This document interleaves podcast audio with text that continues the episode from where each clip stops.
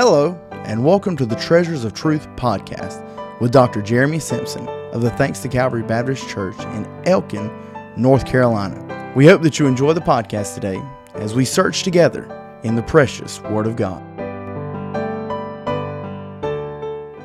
Welcome to Treasures of Truth podcast. Brother Jeremy here. I want to go back to the book of First Corinthians and verse number 27 of chapter 12. And I want you to listen to the words again. Now ye are the body of Christ and members in particular. And we've been talking about the membership of the church, the importance of the membership of the church, the importance of church membership. And on the last episode, we really talked about faithfulness. We talked about being faithful to the church. I want to talk to you today about something else about the importance of church membership the fellowship of the church the fellowship. One of the greatest blessings in life is the joy of belonging. Oh, yeah. You want to feel at home, right? You want to feel like you belong somewhere. Uh, it's it's a it's a it's a basic need of mankind is to feel accepted, is to be accepted, and uh, it's one reason we are so quick to adapt ourselves uh, to some of the nonsense that we acclimate to. And because we feel like we don't like being an outsider. Well, I'm going to tell you something about the church that's great is the fellowship, the belonging part. And one of the greatest blessings in the spiritual life is the joy of belonging to a church. That's my church. We hear that. That's my church. I love my church. I love my preacher.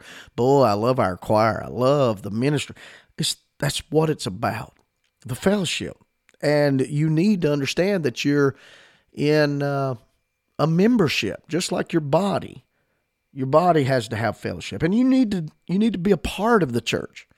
And there's some areas where you need to be a part of the church. I'll tell you this: uh, in the in the book of Acts, chapter number one, you find the the early church, and you find the early church coming up against something. Really, they if you start around verse number twelve, I think it is, uh, they've returned from Jerusalem from the Mount of Olives, and they've uh, gone here, uh, and they've went into the upper room. There's Peter and James and John, and they all continued with prayer and supplication. The Bible says Jesus' mother was there, and Peter stood up, and he said the number of names together were about 120. And he said, Men and brethren, the scripture must needs to be fulfilled, which the Holy Ghost by the mouth of David spake before concerning Judas. Now, here's the problem they have got a problem. Now, the first thing you need to understand is the fellowship of the business of the church. I'll tell you this a lot of people take this too far. I am for business meetings, I am for order, I am for doing things in order, I'm for the uh, the the Robert's Rules of Order. I understand all that. You can you can take it too far, and I believe you can have too little. There needs to be some order in the church. We see that right here in the book of Acts, chapter number one. They've come up against a problem. They've they've lost uh, their one of their best members, and they've lost definitely their worst member uh, in Judas. And Peter stands up and says, "We've got a problem. We've got to talk about Judas. We've got to uh, deal with this problem.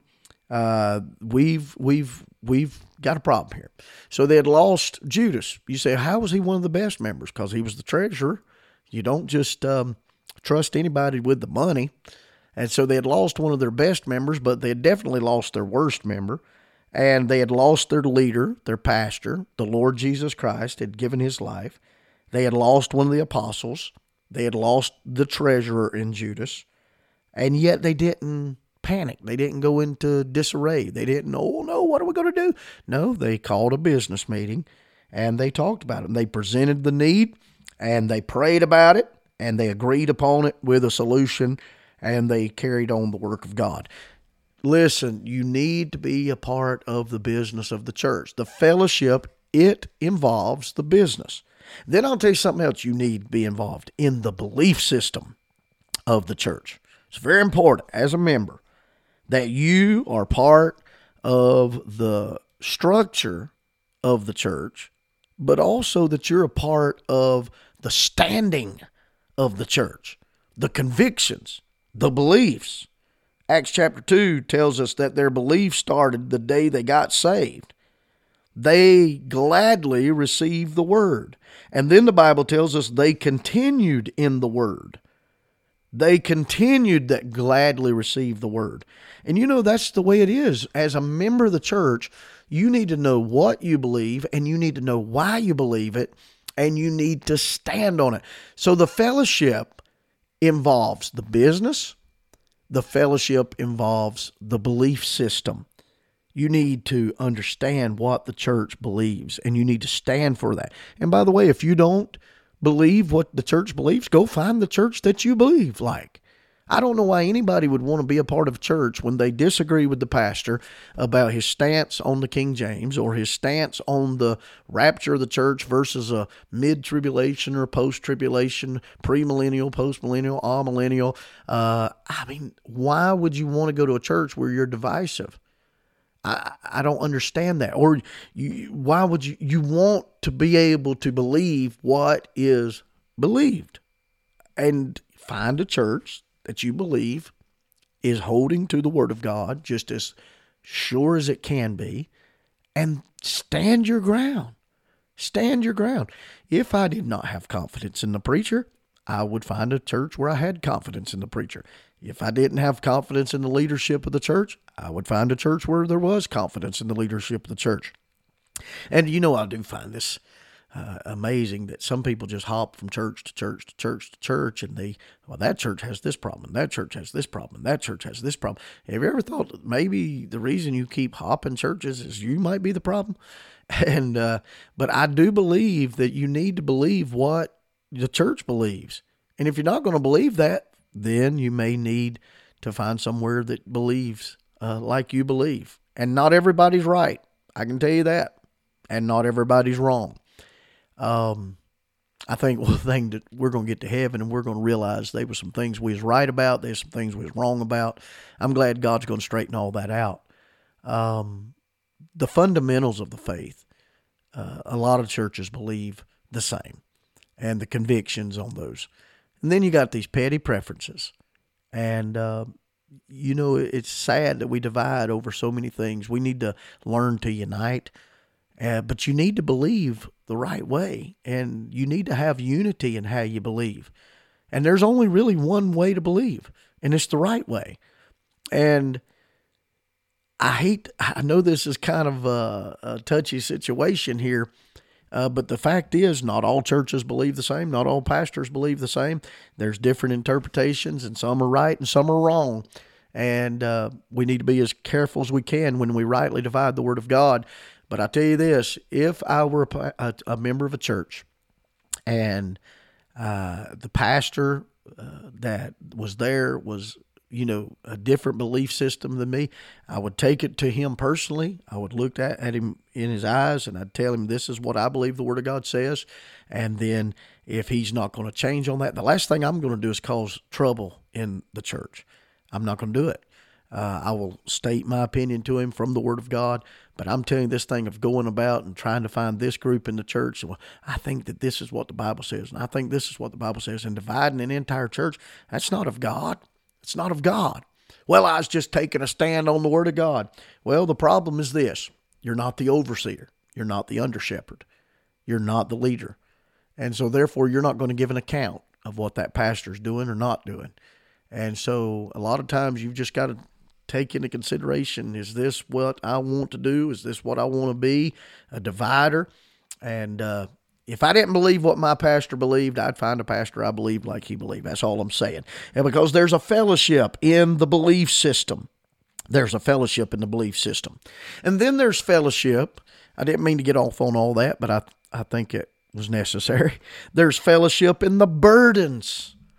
You, you listen. You you you you've got fellowship uh, in the business of the church. You've got fellowship in the beliefs of the church. And then there's fellowship in the burdens of the church. The Bible tells us that uh, in Acts chapter 2 and verse number 45. Listen to the word of God here. And sold their possessions and goods and parted them to all men as every man, every man had need. You need to get involved in a local church so you can be aware of the needs in the church in the membership of the church and also in the community the church serves. And that's the fellowship of bearing burdens. And the Bible talks about that. Uh, 1 Peter 1 22, seeing ye have purified your souls in obeying the truth through the Spirit unto unfeigned love of the brethren, see that you love one another with a pure heart fervently.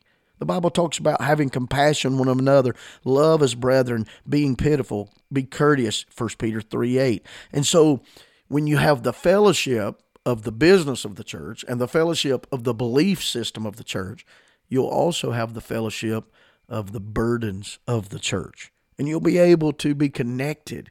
And here's the important thing if you will learn to bear the burdens of others, there will be a time when those same others will bear your own burdens.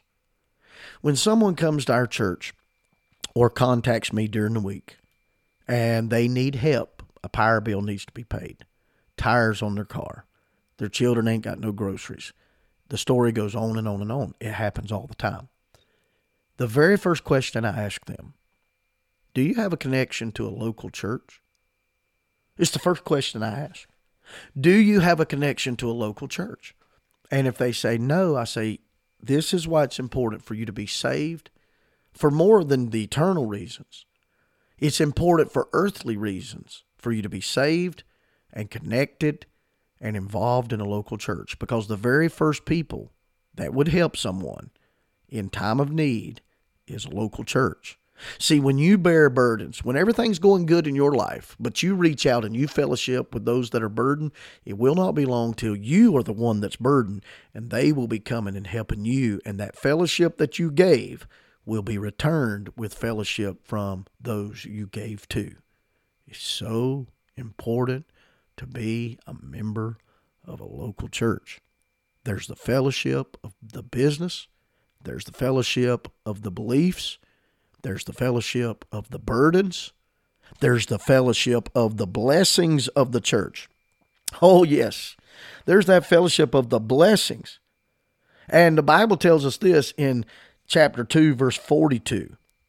The Bible says, and they continued steadfastly in the apostles' doctrine and fellowship and in breaking of bread and prayers. Now look at verse 46 of Acts 2. And they continued daily with one accord in the temple, breaking bread from, bless, uh, from house to house, and they did eat their meat with gladness and singleness of heart.